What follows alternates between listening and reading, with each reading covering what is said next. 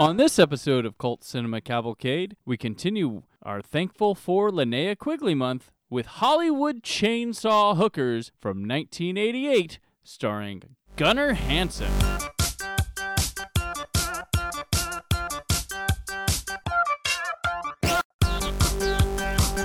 Welcome to Cult Cinema Cavalcade, a movie podcast that features hosts Brandon and Cullen discussing a film considered but not limited to being a cult classic. The episode you are listening to will include plot spoilers and may contain harsh language. Follow CC Cavalcade on Facebook, Twitter, and Instagram. Listen to the show on cultcinemacavalcade.com, iTunes, and anywhere podcasts are found.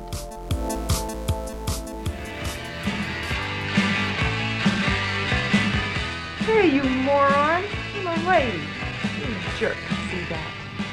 But I do occasionally provide services to release tension in our city's workforce. A social worker. That's what this town's been needing for a long time. An honest dick. I'll tell you, I'm about as honest as any man on the force. This is Cult Cinema Cavalcade. This is episode 90. This is Brandon, and as always with me is your co-hoster that is both real and dangerous and should not be listened to, especially if you are naked and about to engage in strenuous sex, Cullen. Thanks for joining us today to, so we can talk about the acting choices of Dukey Flyswatter. Today we are here to discuss the 1988 film Hollywood Chainsaw Hookers. Cullen, rev up and buzz up a plot for us. The City of Angels, a private investigator search for a missing woman unknowingly leads him into an underground gang of chainsaw wielding prostitutes as their mysterious cult leader prepares to make the ultimate sacrifice for their Egyptian god. Also, titties! Hollywood Chainsaw Hookers is directed by Fred Olen Ray and stars Linnea Quigley, Gunnar Hansen, John Henry Richardson, Don Wildsmith, Esther Alise, and Michelle Bauer. Welcome back once again to Cult Cinema Cavalcade as we continue with our month devoted to some films of Linnea Quigley. And we're continuing with a film that I don't know, Cullen. Is this the most Cult Cinema Cavalcade title of Cult Cinema Cavalcade titles we've ever done? I don't think we could make one up if we tried that was more on point than this title. It's like, you guys are full of shit, right? it's like, no, no. Like, if we made fake trailers, like, this would be one oh of them. yeah. But we sou- don't have to. It exists. It sounds made up. When you hear the title, like that can't be a real movie, but here we are. Or, like, it, it it's a parody poster in some movie. Or, Sure, yeah, yeah. this belongs in the background of a John Landis movie. That's, that's where that's where it belongs. Leave it to Fred Olen Ray, a director of just schlock. I don't, we haven't covered any of his films yet, but damn, it's about time. The man who's directed, he's got 156 director credits to his name, television and film. Do you happen Just- to know any of the other movies that he's made? Oh, jeez. I've seen a couple, but it, like he's got like Bikini Drive-In, Dinosaur Island is one oh of them. no. Bad Girls from Mars, Alienator. I've seen Alienator. That, that's a cool one. People know that one. Beverly Hills Vamp, like Cyclone. I I have Cyclone. He went for Scalps. That's a classic one of his. The Tomb, horror, titties, you name it. His movies sound like a special kind of hell. oh my god! Yeah, I'm, I'm sure for every twenty, there's probably that that gem. we got Hollywood Chainsaw Hookers here, which he made. Multiple people said yes. I will be in your film called Hollywood Chainsaw Hookers. I need to get paid, so yes, I'll be in your movie. Shot in five and a half days. Oh my god. on one uh, small set that they just kept redressing every time they needed to change something. And the guy who played Jack Chandler, John Henry Richardson, said he had been like out of acting for a while and just decided to get back in the game. So he picked up a pamphlet that they used back then for parts, and he goes, "Do I want to be in a movie called Hollywood Chainsaw Hookers?" Yeah, I guess so. And he went and read, and uh, they're like, "So you want you want this part?" He's like, "What? What? That's it?" And they're like, "Yeah." Uh, be here like Friday. We'll start shooting. and he said like because they kept changing the set so frequently and it was such a small area, like he kept calling it a shoebox. He said it smelled like constantly smelled like paint the whole time. He's like it was hard to Oh. do scenes because they kept p- repainting things to set up the next scene. Like all the like while one room was being filmed in, one tiny room was being filmed in, the other was being set up as another. And he said they have five and a half days. Everything was done in one take. Oh, wow. Yep. I'm, I'm really surprised they didn't flub up their lines a lot more because they didn't at Yep. all, as far as I could. I don't think I saw Yep. anything like that. Yep. Michelle Bauer's like, yeah, it was everything's one take when you work with Fred. He's like, we don't have the time. We don't have. He's like, we don't have the money. We're shooting on cheap 35 millimeter film. She worked with Fred a lot. And she said, I didn't know anything other than one take. So when I do on movies with multiple takes, my first take would be like me giving it my all, and they'd be like, okay, let's do it again. And I'd be like, what? Well, there is a lot of narration in this movie, so that's gotta help fill the time in this hour and 15 minute movie. Mm-hmm. And, and the movie, like, honestly, like, it's weird because I mean, this this is a comedy, right? That that's the intention with the movie. I'm not saying it's Uh, a funny movie, but I don't think they were like, oh man, let's make this throwback noir movie with a couple jokes or something. No, this is straight up trying to be parody, slapsticky with horror stuff thrown in. Yeah, I'll ballpark it and say about 20 minutes into the movie, I wrote down a note of this is supposed to be funny, right? Because all of the comedy just seems so desperate and tired. Yeah, it's like they were like they wanted to make a horror movie, but they're like, you know what, we can't, we we're not, we won't be able to scare anybody. we only got five days. Yeah, like we we don't have the talent. We don't have. And I mean, it's funny because this this is uh like Linnea Quigley is like the star of the movie, but like the iconic person from is like Michelle Bauer because of the poster holding the chainsaw. Like that's a that's a B movie. Like mm. you may not have seen or heard of Hollywood Chainsaw Hookers, but you know the picture of her holding that chainsaw. That's the the thing from this movie is that poster image of Michelle Bauer holding the chainsaw. That's like maybe the t- the big takeaway. And Linnea Quigley's in the movie, so people will. And Gunnar Hansen also forgot to mention the guy who played Leatherface in the original Texas Chainsaw Massacre is in this movie too. And this was like one of the few things he had done since then. Yeah. So that was and and he's in a movie about chainsaws. So Yeah, in the poster, like you see his head kind of floating in the background, and he looks kind of intimidating. In the movie, he looks when he's first introduced, he looked more like an evil Kenny Rogers to me. yeah. And then when he like, he's supposed to be intimidating stuff, but every time he's sitting down, talks like, "Yeah, he seems like a nice guy, aside from like the killing stuff. He's right. like really calm and gentle, uh, but he's got like he does have these intimidating eyes. But when he talks, it's like, oh, okay, like a kindly uncle giving you sage advice. right. It just happens to be about a murder cult that's obsessed with chainsaws for some reason. But it's funny they, they said Gunnar Hansen like flew in for like two days to do his stuff, and they were all excited they got him, and he had never been to Hollywood before, and he was excited, but like he got there was doing his stuff the whole time he was there, and then they shipped him off, and he like wrote back, he's like, I really wanted to see Hollywood, I'd never been there and stuff, and he was kind of sad about it. I'm sure Gunnar Hansen got to see Hollywood eventually, but what's pretty funny is like if he would have got time, he would have probably seen himself in places because of you know he's Leatherface. Yeah. He'd have seen like you know on Hollywood Boulevard there had been something celebrating horror icons that Mm-hmm. he'd have seen. Well, Like- he, you think he'd have some kind of time to go out and explore because uh, most of his scenes are just him standing in the shadows looking very pleased. Yeah, that's true. So tell us exactly what happened. Well, we went over to my room. I took off my clothes. Okay, And then I took his clothes off. go on. And then we, uh, did it. You know. How many times? Oh, I don't know. Once, maybe twice. He was doing okay. Then what happened? Well, then he told me he was broke and could I give him a break.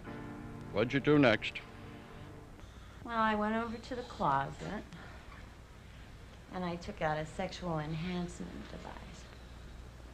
Our movie opens with a disclaimer that says that chain- the chainsaws in the movie are real and dangerous and shouldn't be used, quote unquote, especially if you are naked and about to engage in strenuous sex.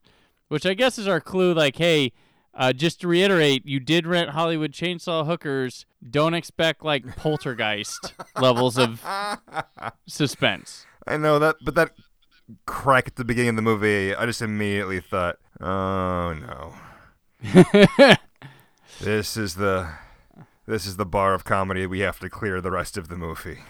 They either set Oh, the bar no. really low and they're gonna surprise me, or it's about as desperate as this disclaimer looks. It opens on a blonde woman smoking and being interrogated about sexing up some dude.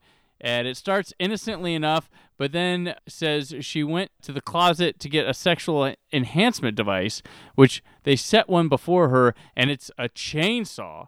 And she says she'll show them what she did, and then she begins wielding it like rah, rah, rah, rah, when the credits start. I was gonna say her look and stuff. Doesn't she look exactly like the one girl in Orgazmo? Like that, the oh, wig Oh, yeah. her face. Like I was like, holy crap! This is like the serious take on her. I can't remember the character actress name or anything like that, but I was like, oh, look, reminds me of Orgazmo. And uh, apparently, she's also being interrogated in the vacuum of space. Right. We, we, that's a constant theme here the last two weeks. Yeah, there's just there's nothing around her at all. We don't even see a desk. I don't even see a chair. We're just taking on faith that she's sitting down. If I ever get interrogated by the police, I'm going to be like, so when's the part where you just like turn all the lights off and all I can see is myself in a chair? If there's one thing I know from movies, is That's how we do this, right? Yeah. You don't me you don't want me to be distracted by walls? Right. We get the Los Angeles skyline with a private investigator narration from Jack Chandler about something weirder than the normal weird. And he's typing. There's a woman, which is Linnea Quigley. We'll find out her name's Samantha later, sleeping on his couch. And he tells us of the West Side Bar. And there, a man named Bo Hansen sits having a drink at the bar. And a woman named Mercedes, who he mentions bet you're as expensive as a fucking Mercedes, comes to hit on him. She offers him some TFC, which stands for What you need is some TFC to calm you down. TFC. Mm-hmm. What the hell is TFC? It's tender, fucking care, you big stiff. What else? uh, she's a social worker of sorts and says God knows he could use some social work. She uh, comes on hard to him to come back to her place, and he thinks it's going to be too expensive. But she says she could arrange some financings, and uh, who's credited as the stranger, Gunnar Hansen's character, sits watching this from somewhere. Continuing his acting choice of just standing and very being very satisfied in the shadows. And also, I'd like to point out that Bo Hansen, like, he's just like a teamster, right? Like they just Right, like, yeah. hey, you want to act? Because it's just this, this lunkhead of a guy. The guy we cast didn't show up. Can you? Yeah, exactly. And the whole time, Mercedes, the prostitute, is just insulting him. And then she says, like, all right, well, if you want to go back to my place, like, well, well no. I don't, I'm not going to, like, do, why, why would anyone want to do that? Like, hey, you've been insulting me for the past five minutes. How about I give you a bunch of money and then you can sex me? No. I don't, get the hell out of here. Brood. But he, get, he gives in, and they go to a cheap motel. And she says, uh, Howard Hughesme left this place when he died. And she makes him a drink and puts on some Elvis, and she strips and dances. And then she covers her Elvis poster with a plastic sheet and puts on a shower cap. And she gets on top of him, but tells him he needs to relax and close his eyes. She'll bring him a big surprise. And he says, Oh, yeah. Oh, yeah, baby, that's it. Oh, take me to heaven. Take me to heaven. Your request is my demand! Oh, no. Oh, and she cuts him up with a chainsaw, blood and body parts just splattering everywhere. And uh, the stranger watches through the window because that's what he does. That's what he, it's absolutely what he does. This guy, th- this whole scene, I, I can't believe that. Not only does she get naked, I mean, she gets fully naked. We see Yep.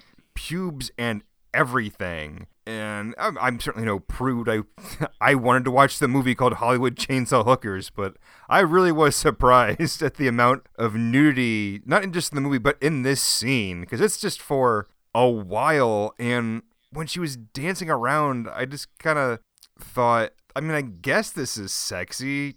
Is this sexy? I can't tell.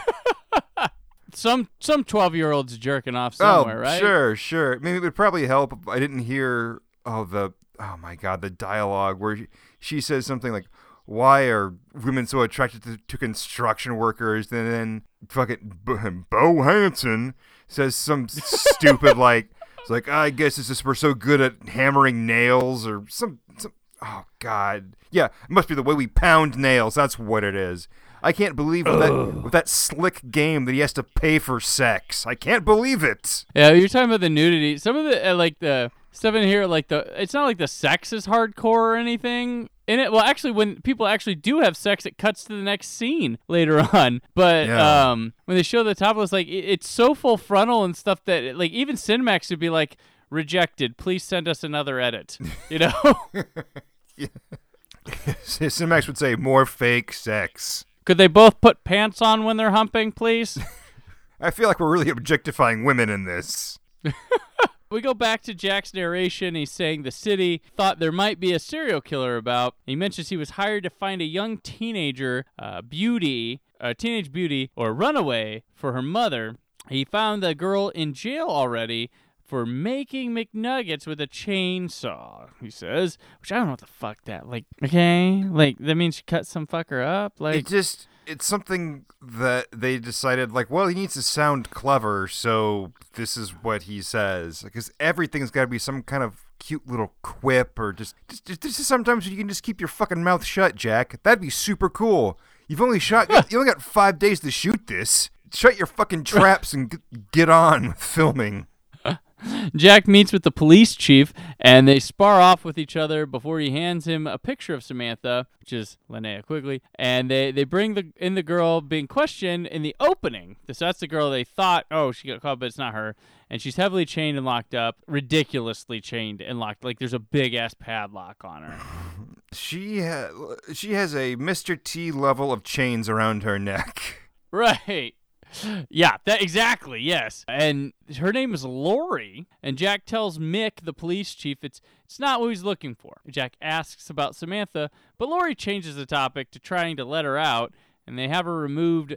Mick is called out to check out something at the crime lab, and Jack goes with them. In the lab, the guys find a bloody matchbook, and then Jack slyly takes it when they aren't looking, and his narration is bothered by his encounter with Lori. He visits his girl, quote unquote, sort of. Her name's Sally, and she's at a hotel, and he ponders in bed whether there's another killer out there. He looks at the matchbook and finds the name Mercedes written in it. He leaves in the middle of the night at the protest of Sally, which it kind of differs from the narrator's account as they're talking that was about it. the was- one funny thing in the movie It's pretty funny.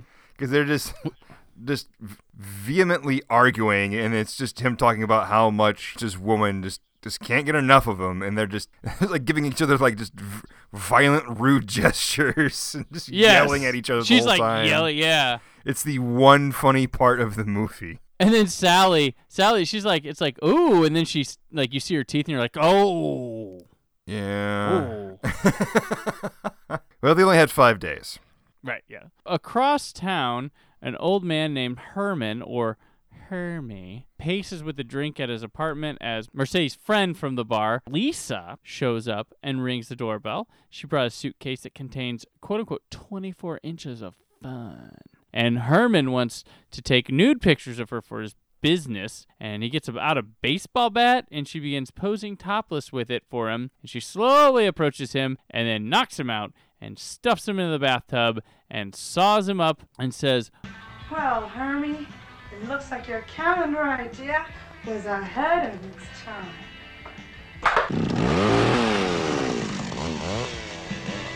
and of course the strangers outside in the bushes nodding in approval but what the fuck did that mean your calendar idea was ahead of its time I mean, I yeah, I can't even begin to think how that is supposed to be clever.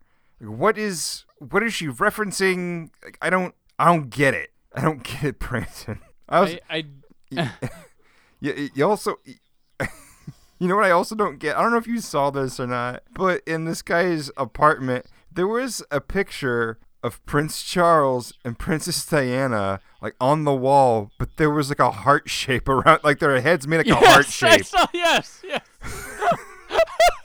Like what the f- I remember that now. I was like, I remember catching, and then the movie kept going. I forgot, but I was like, like what is that? Okay, I'm glad like that I wasn't imagining that. Like, what is that? Is such a distracting thing to have in the movie. This cutesy little like, oh, they they love each other, and then this violent murder that happens a minute later. Like Hermie is oh. really into the royal royalty, family. Yeah, what? And taking pictures of prostitutes with baseball bats. right. The prostitute was topless with the baseball bat. I thought this would be the greatest movie if I was like, I don't know, 13 or 14, but this movie was made by adults. yes. Like th- these, you know, they made this movie for adults with the intention of showing it to other adults. That's just, oh, that's just very sad to me that they have that. Like, I know what what's funny. Like, no, you don't. You know how to show tits off for a while. Ugh.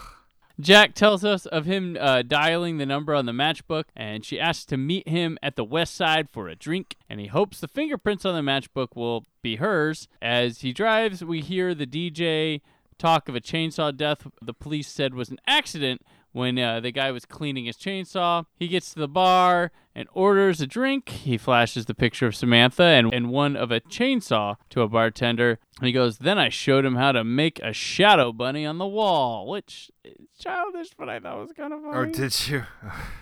I was like, oh, it's kind of funny. It wasn't like a, oh my gosh, rewind it, but I thought, okay, that was kind of funny. I think it was more than more than I more than me laughing. I was like, okay, that's kind of funny. I think it's just very realistic that uh, just anything that comes close to comedy at this point, you're like, oh, th- yes, I, I I accept it. I just need to accept comedy once again in my life because that's been deprived of it for so long in this movie. And also, you talk about the uh, the bartender. Uh, this is where we're introduced to the man they call Dukey Flyswatter, who I can only describe as Alfred E. Corrigan. He's got this this this huge gap in his teeth and that rust colored hair, and he's got the the biggest features of, of Billy Corrigan. It's just and he's in this movie like multiple times. Like he, like he's just so distinctive. You just think he's gonna be. I don't know. It, he's just a weird looking dude, and he's got a weird name, and he's in Hollywood Chainsaw Hookers. It's like the perfect movie for him. It's the part he was born to play. The It's weird like this guy. is it. I better kill it. I better kill it. They couldn't get another Teamster for the role, so it was Dukey Flyswatter's turn. I don't think that's his birth name. Oh, the fly swatters have funny names for their kids. Uh, Mercedes approaches Jack. They converse. She wonders how he came by her number. He says he had an acquaintance that was very happy with the headlights and upholstery. She says, Jack, I'm going to fuck your brains out. uh, she says she needs to talk to the bartender before they leave. And Jack looks to the stage, and Samantha's up there dancing. He goes, I looked over at the little number on the stage. She was shaking it pretty good, even if no one was watching. You could have knocked me over with a pubic hair. There she was, Samantha Kelso, humping it out on that little stage for anyone who could stick a buck down her pants. Maybe my luck had started to change. I checked the photo to make sure. It was her, all right. A little slinkier and a little more seasoned than she was when the picture was taken, but then city life will do that to a dish like her. and uh, What? When he said that, I thought, who isn't watching? Why would no one be watching her? I mean, I could yeah, under- exactly. I could understand if they weren't impressed by uh, the stage she was on because it was uh, construction paper and um, like tinsel it was the stage. I mean, the stage is probably the detective office uh, the next day, you know, like Probably. and he goes to put in a call to the police to let them know what's going on, but he, he gets put on hold, and there, there's a funny police recording message there. Hello, Metro. You have reached the Metropolitan Police Homicide Division. All operators are currently busy. Please hold. Your call will be answered in the order it was received. If you have committed a recent homicide, please stay on the line. We want very much to hear from you. If you are currently in fear of becoming a homicide in the next few minutes, you may want to hang up and dial 911 for more immediate service. Thank you. It's the little things, you know. I'm like, okay, that's clever. And uh, he he meets Mercedes at a table for a drink. Hers is called the screaming orgasm, and he begins to start to fade out. But man, that Mercedes, man, she is she is forward. Uh, yeah, she She she, is, she is very forward. she knows what she wants, and that's sweet, delicious murder. So Jack awakens in a bed, and he said, "If my head hadn't hurt so much, I'd have sworn I was in heaven. Heaven for guys who like big tits." Uh, Class. And I, I understand that we're talking about a movie called Hollywood Chainsaw Hookers, but it's just it just gets to a point you're like, we get it. You like boobs. Can we just get on with the film, please? You don't have to tell us you like boobs. The movie has plenty of boobs. We assume you like boobs. It'd be something now. Now you need to tell us if you don't like them. That's what we need to hear. You know what? This this movie made me like uh, boobs a little bit less. A blonde woman named Ilsa is tending to him, and she says she found him in a gutter on her way home. Says that they are in her apartment. She asks what he remembers. He tells her about his case, and he says somewhere along the line, I must have slipped on a piece of shit and landed with you. Cool. So he notices he's tied to the bed. The woman begins taking her clothes off, and then Samantha and Mercedes come in the room. He realizes he's been played. They start humping him on the bed, and then the stranger enters and grumps at them to get out till I call for you. Uh, Mercedes and Samantha leave. He commands Ilsa to get on top of him, and she straddles him and pulls a knife and then, like, cuts a symbol into his chest and licks the blood. Yeah, I I uh, I, I was kind of checked out during those parts. I just kind of sat there like, okay, let's all right, you, you're bad guys, and they just they go on for a while about like about like the religion and crap, and I just kind of well, you can you can go on about that. It was just, ugh. Yeah. I was, Well, I was just so tired of Jack Chandler. I've just seen I had just seen too much of him, and I just did not care what happened to him. Like I honestly, when he was bound up, I thought, oh, maybe uh, maybe they'll kill him, and then we'll have a better main character in our movie. Sadly, he's not dead yet.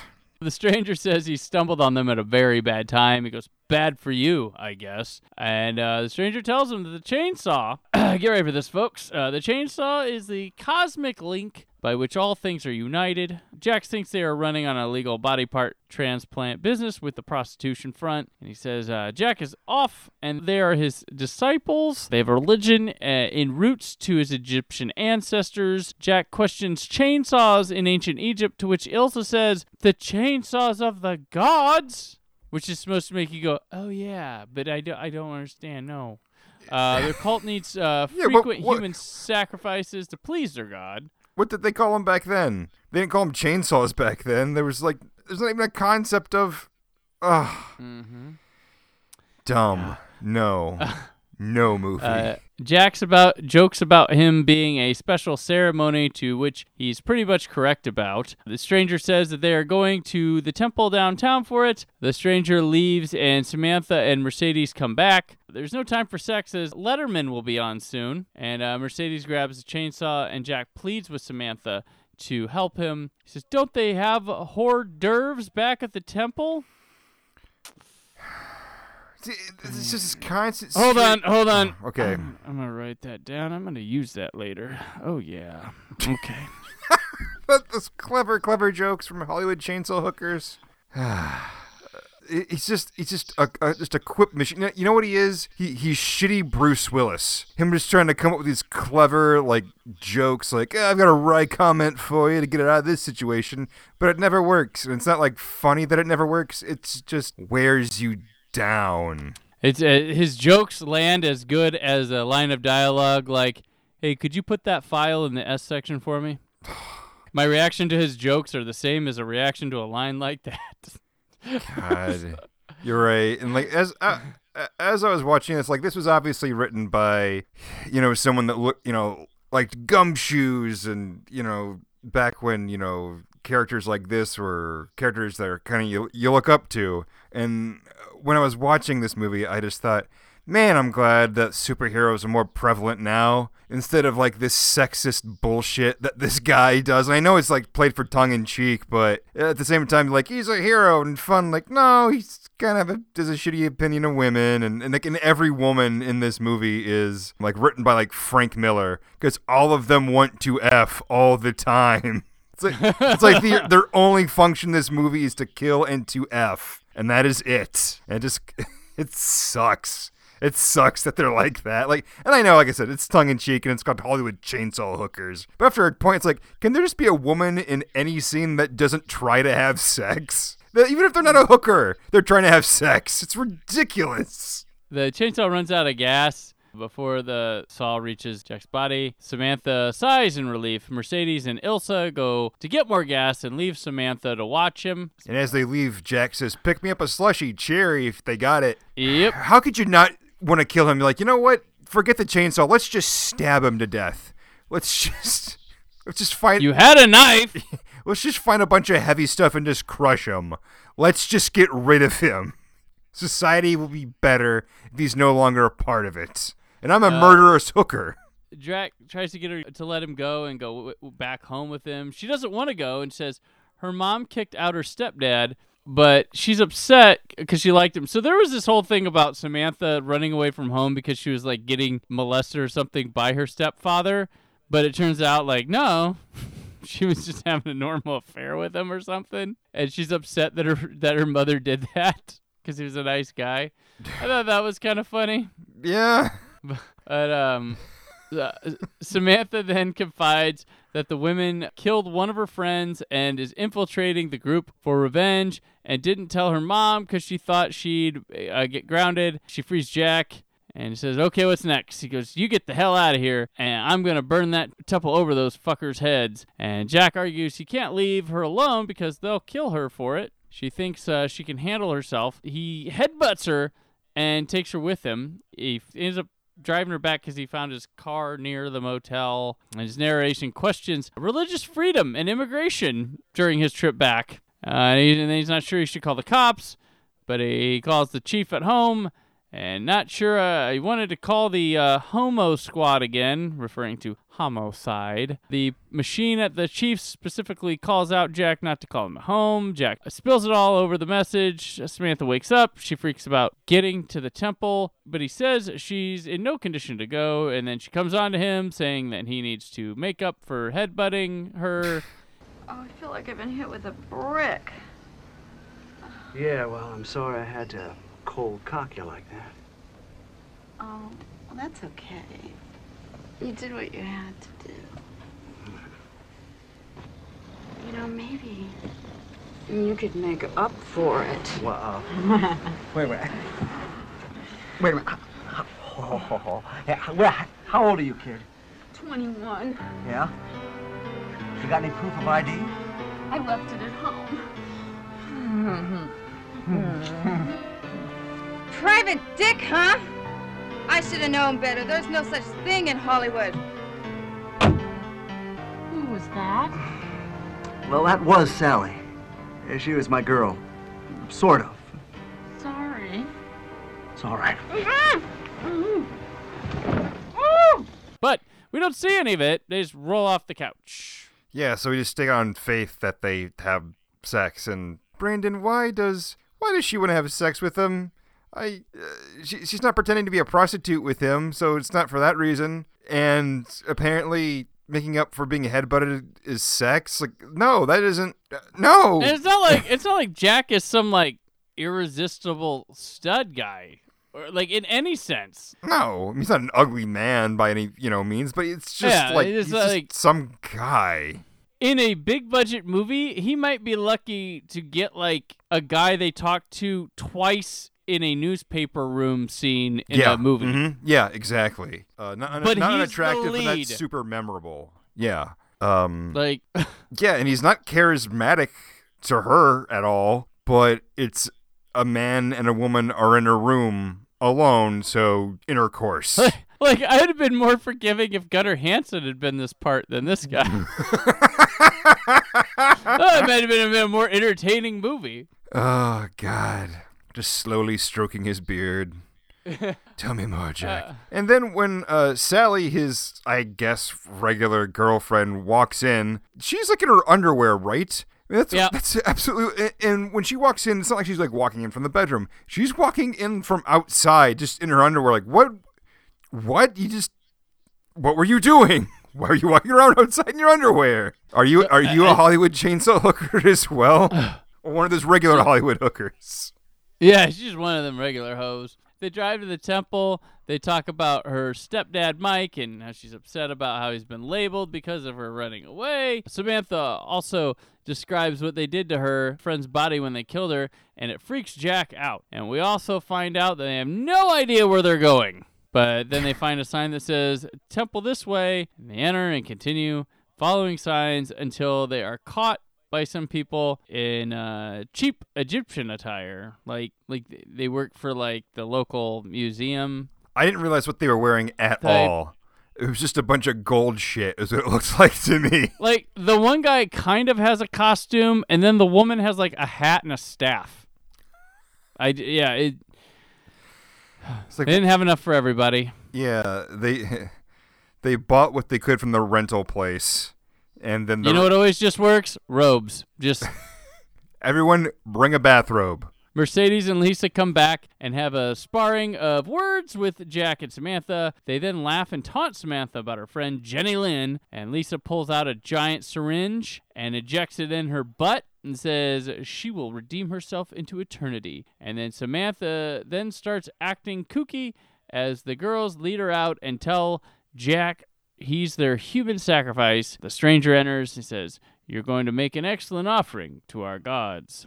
So then uh, the ritual begins, and there are more people there than we've seen in the rest of the movie. The stranger preaches and speaks to their god, and the bartender from the west side he fills a bowl with oil, and there's a cheap ass like baseball game crowd noise pumping in from like five people that approve of this.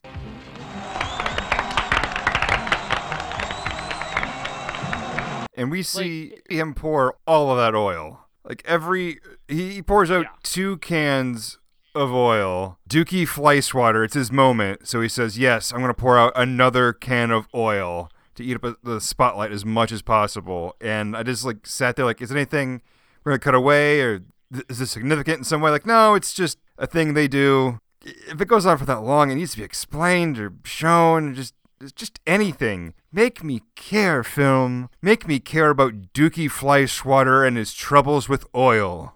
Anything. It's called Hollywood Chainsaw Hookers, Cullen. I'd like to remind you that. So, I I didn't go in the movie wanting to care about.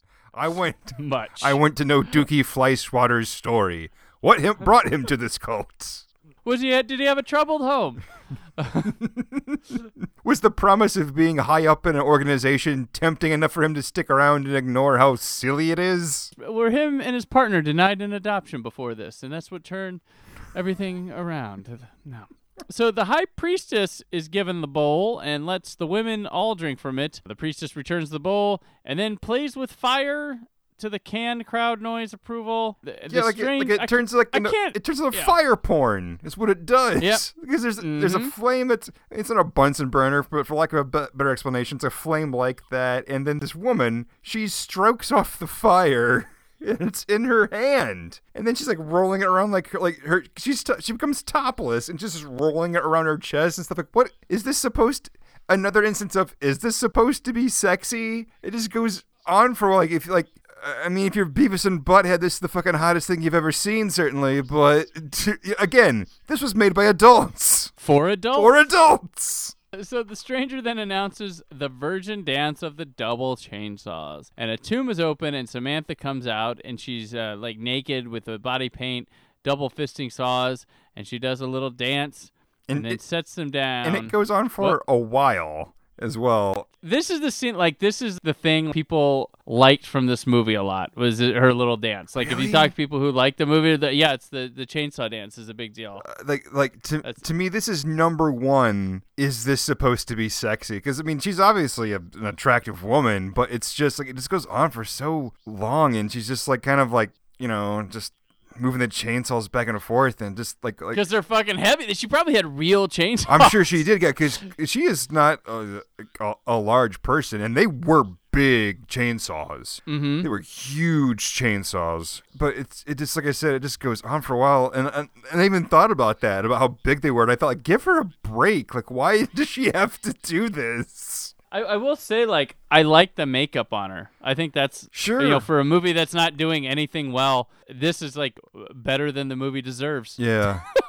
Although it's Like, I- I really- it's interesting, she got the snake wrapped around her body, but she has like kiss makeup on her face. Yeah. So they ran like they ran out of like the snake makeup and like just put something on her. Like, well, I got plenty of silver. Like, all right, she's part of Kiss now, and she's also a snake woman. So she sets the chainsaws down and finishes, and Jack's brought to the altar. The stranger says, Prepare to meet Anubis, and struggles starting the chainsaw. Uh, we didn't see the police are on their way. Uh, Jack wisecracks during the stranger's struggles. He says, What's wrong with. What's wrong with Sam? And he said, and I, I love Gunnar Hansen's delivery here. He's like, oh, she's one with the gods. Hey, uh, what's with Sam? She looks kind of distant.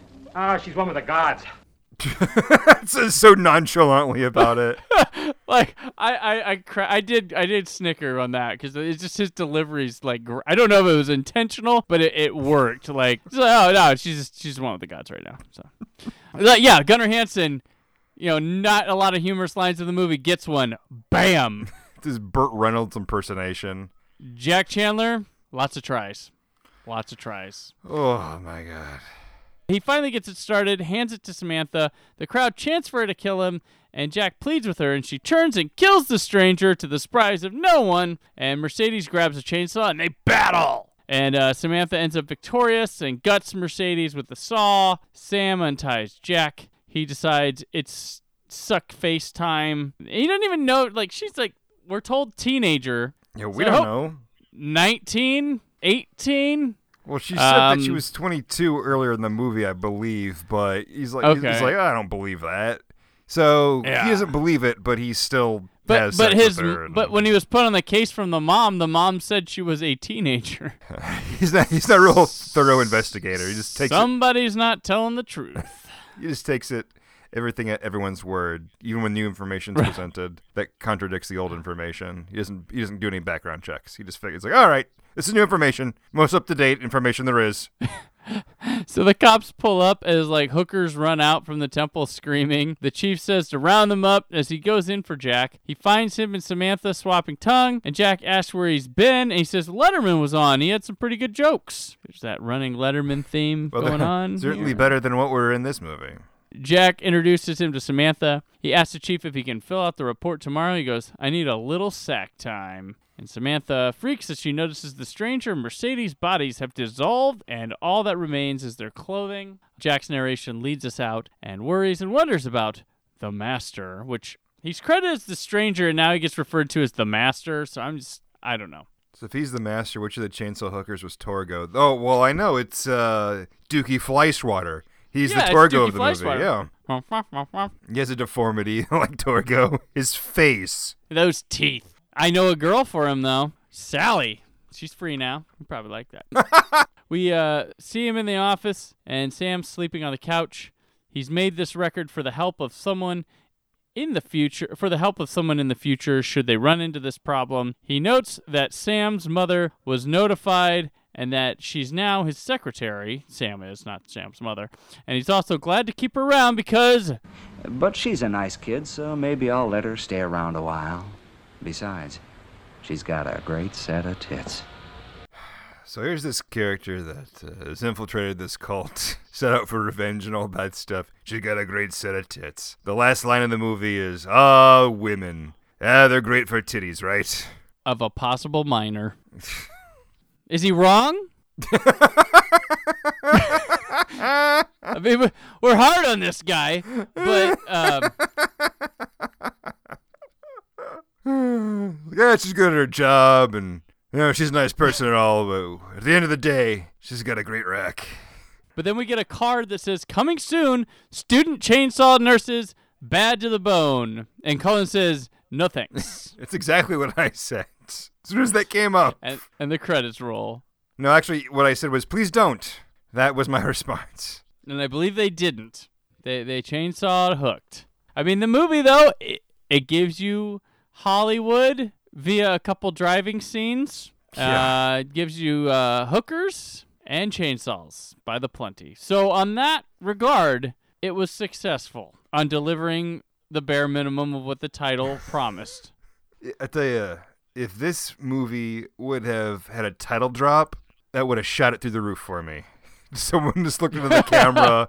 It's like, we got to find these Hollywood chainsaw hookers. Jack would have been redeemed fully in your eyes. You'd be like, oh, now he's funny. I'm in. Sign me up All for those more. tit- I rolled my eyes at those tit jokes before, but let me let me backtrack it. Yeah, they're funny. They were funny all the whole time. I was just being a grouch. They're funny now because he title dropped it. Once you uncover Jack's inner motivations, then it becomes funny. What a kidder. Prepare to meet Anubis. Yeah, well, I'll just uh, scurry on home and slip into my tux. Now comes the point in the episode where we rate the movie we just watched. As we are Cult Cinema Cavalcade, we keep things nice and culty. Our ratings are as follows: Stay with your family, which means Hollywood. Stay there. Don't go. Don't go messing with anything else. Just hang out in Hollywood. Unlike Gunnar Hansen when he worked on this movie. Converted chainsaw. Buzz, fill it up with the gas. You're fine. Solid, good seasonal item. Chop things up. You're good. It's a tool. It's fine. Or drinking the Kool Aid. Hookers, get in deep, get diseased, get buzzed up, get cut. Uh, you're you're all about it. You you've you gone to a hotel room. You're going this far, drinking the Kool Aid. So Cullen, how do you rate Hollywood chainsaw hookers? This movie is one of the smutty movies that Al Bundy would watch on Married with Children. Just one of those, you know, made up things that you just you hear the announcer saying, you know, uh, coming up next, uh, Bikini Babe Supreme Court. And whenever those movies would be mentioned, when I watched it when it was originally on, I thought, like, oh, it'd be funny to watch that movie. I can confirm it's not funny to watch those movies. Because this was, that's 100% what this thing was. I mean, I, I, I- I don't know what else I can say. It, um, I just, I, I can't, I can't recommend this movie. I mean, I, I don't know how more simply I can say it than that. I stay with my family on on this one. Uh, it's, it's it's another comedy that isn't comedic. Ah, yeah, it just comes off as desperate uh, a lot of the time. So I just, I, I can't, I just can't. Brandon, how do you rate Hollywood Chainsaw Hookers? You know, it's funny you talk about the Al Bundy thing because I, I think this movie is a wonderful idea for a sketch or a fake trailer. Like, even what the material they have in this movie alone, cut down to like a fake trailer, could have been fun. Make it like, you know, not like a two minute trailer, make it like a five minute trailer or something. But uh, I guess what I'm saying is there was five good minutes in this hour, 15 minute movie you've got people who came up with a cool idea. You got some capable people who could have been in it, but they didn't have the right people to like make this. And I'm not saying like, oh, they needed more money. I just think in the right hands, this could have been done better. Like, look at like Frankenhooker. That worked. This is along the lines of that, but with people that like couldn't get it made right. It's it's that really wild concept that sounds so bonkers it can't be real, but when it becomes real, it's like oh. And then in the the instance of like a Frankenhooker, it works. And then in, oddly, I've gone to hooker titles, but okay. Uh, for Hollywood Chainsaw Hookers, it's like okay and. No, I like Gunnar Hansen in this movie. I'm kind of like charmed by like, oh, he's in a movie that's kind of cute, but he's he looks like he's trying to do his best. The lead blows it, and we have to spend the whole time with him not just acting but narrating too. And this guy, you know what? I'm like, where do I know that guy from? I will not shamefully admit I've seen a movie or two late night Cinemax in my youth. He starred in a few of them. He was always like the old guy in uh in scenes. And uh, yeah, I, I like Linnea. She's fine in this. She's herself in this movie. She's always in like great shape. Like, geez, Michelle Bauer like kills it, but they almost like use her too much because I think she's great as Mercedes, but there's too much of her being like that as Mercedes. Uh, the, it delivers blood. It delivers guts. It's got the boobs, but it's horrible comedy, and that's what it wants to be more than any of these things. And the the, the things that they're doing well are just details that don't they're they're fine, but they the overall thing is they want to be a comedy and it's not funny and uh, the mystery's not good. It's just but like and there's stuff that's just bullshit added in there to be added in there like the the guy at the beginning. Well, I guess we have the opening kill. So that guy getting chopped up, he's fine, but the hermy part, what the point what, what was that? oh, we gave the one girl something to do and we needed to kill some time. But yeah, no, this is I'm staying with my family. That's like fucking obvious. But this movie, it's something, and you tell people like, I gotta see that. No, no, you don't. Everything Cullen said. It's uh, on the same, uh, a similar level. I think it's called something like um, "Slave Babes from uh, Beyond Infinity." Like you hear that title, like ah ha ha, that's funny. It sounds kind of fun. It's not. It's not at all. Stop with the title. We're not gonna do it on the show. Maybe I don't know. But the point is, that movie wasn't very good, and neither is this one. God, you know, there's just there's just really nothing worse than comedies that aren't funny because it's not even like you can go back and think like, oh well, they tried. It's just it's just never going to be funny. It- ugh. The humor in last week's movie was far funnier than this. Can we take a break from bad comedies for a while? I feel like we've done a lot of them over the past few months. Have we? Well, it, it feels that way. It's been wearing down. I feel like since Wacko, we've just had like like like every couple episodes. It's like here's a shitty comedy for you. Oh no, no, I'm yeah, I still I'm still feeling the sting from Oscar. Yeah. Yeah. Because I was like, no, because we just did a horror month. I was like, wait, when's the last comedy we did? I was like, oh yeah, it was fucking Oscar. The the the gap was not long enough between Oscar and this movie. Yeah, next week, uh, Wild Hogs on Cult Cinema Oh, Cavalcade. Followed by this year, Christmas with the Cranks. It's gonna be a good one, guys. Stay tuned, folks. And the next episode will be my audio suicide notes. Cries for help, a Cullen Bricker story. It's no, this just one gonna, was bad. It's just gonna. It's just gonna say. the note will be the following: Wacko, Oscar, Hollywood Chainsaw Hookers, Christmas with the Cranks. and then, and then everyone look at it like, well, what? could- It makes sense. It, all adds up. Uh, I have no questions. No investigation. No investigations needed. We good. No, yeah, this movie like it felt like they, you know, they came up with this concept like cool, and all they really have is that Michelle Bauer scene at the beginning to go off of, and Yeah. then they just like kept hanging out till they had the length of a movie. Like it really feels like this movie's just sitting around waiting for the end credits after the opening. Because the opening, I mean, you know, we made fun of the trucker guy stuff, but like I get it. Like I get that what they're trying to establish and Okay. trying to be over the top. It's a Hollywood chainsaw hooker. Like, okay, why are they Hollywood chainsaw hookers? And then it goes on to try to explain that. It just sucks that the explanation they gave was about ancient Egyptian worshipping uh, chainsaw worshippers. What?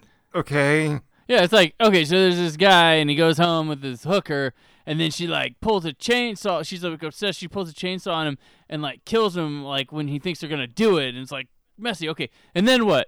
Well, I don't know. Exactly like you said. But but but we shoot the rest of the movie. Start we continue shooting the movie tomorrow. Uh, you're right. It's, it's exactly like you said. Just fine for like a f- four minute, you know, fake trailer. Short, yeah. like an anthology. You're making an anthology, and that's like the just the Michelle Bauer scene at the beginning is like the part, and you're Mhm. like, oh, but no, we got a we got a lot of, and then they like, hey, let's make it comedic. Well, you know what? This movie could have been comedic without trying Sure. to tell jokes, hmm and it decided it wanted to tell jokes rather than c- come. It could have created humorous scenarios, but instead it wants to like tell us jokes. It's like no, no. Uh, and uh, I'll say this: thanks to this movie, I now know a new genre of jokes that are worse than dad jokes: gumshoe jokes.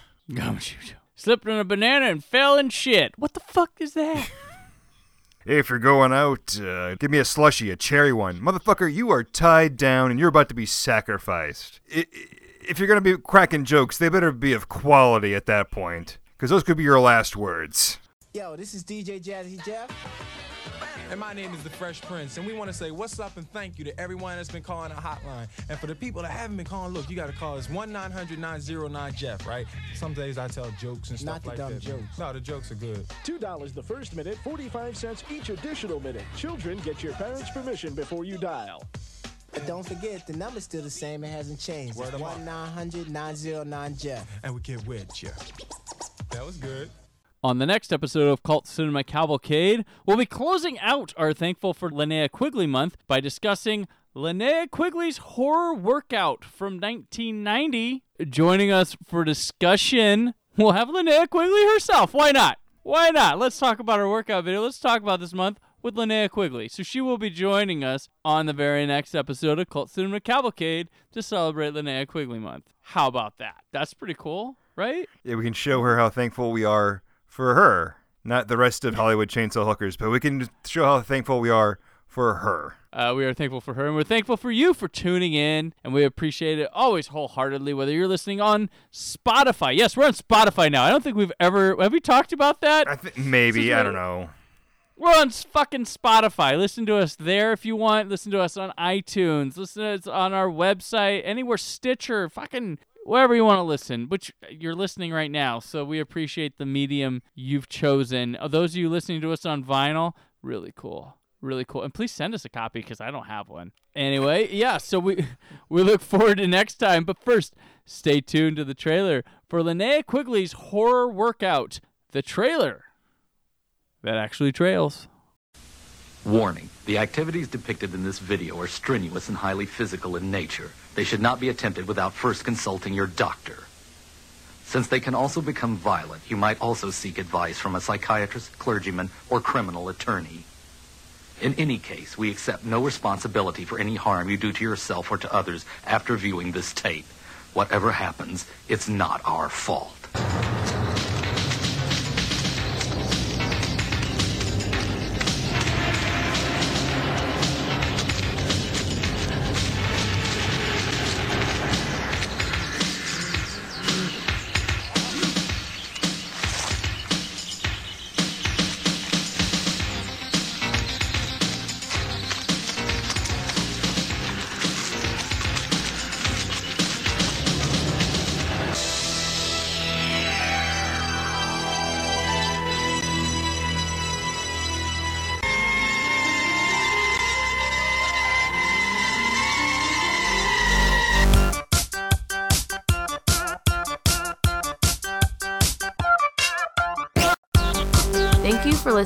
Cult Cinema Cavalcade, part of the Creative Zombie Studios Network. For press opportunities, advertising opportunities, and more information on Cult Cinema Cavalcade, contact mail at cultcinemacavalcade.com. Produced by Brad Shoemaker, edited by Brandon Peters, narration by Rebecca Peters. Theme song Pink Baby by Happy Elf appears courtesy of the freemusicarchive.org network. The film and music featured in this episode are part of their respective studios, and no infringement is intended. Join us again in two weeks for a new episode of Cult Cinema Cavalcade. I'm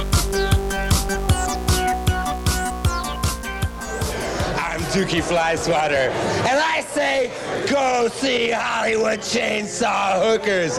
It'll rip out your guts, baby. Ah!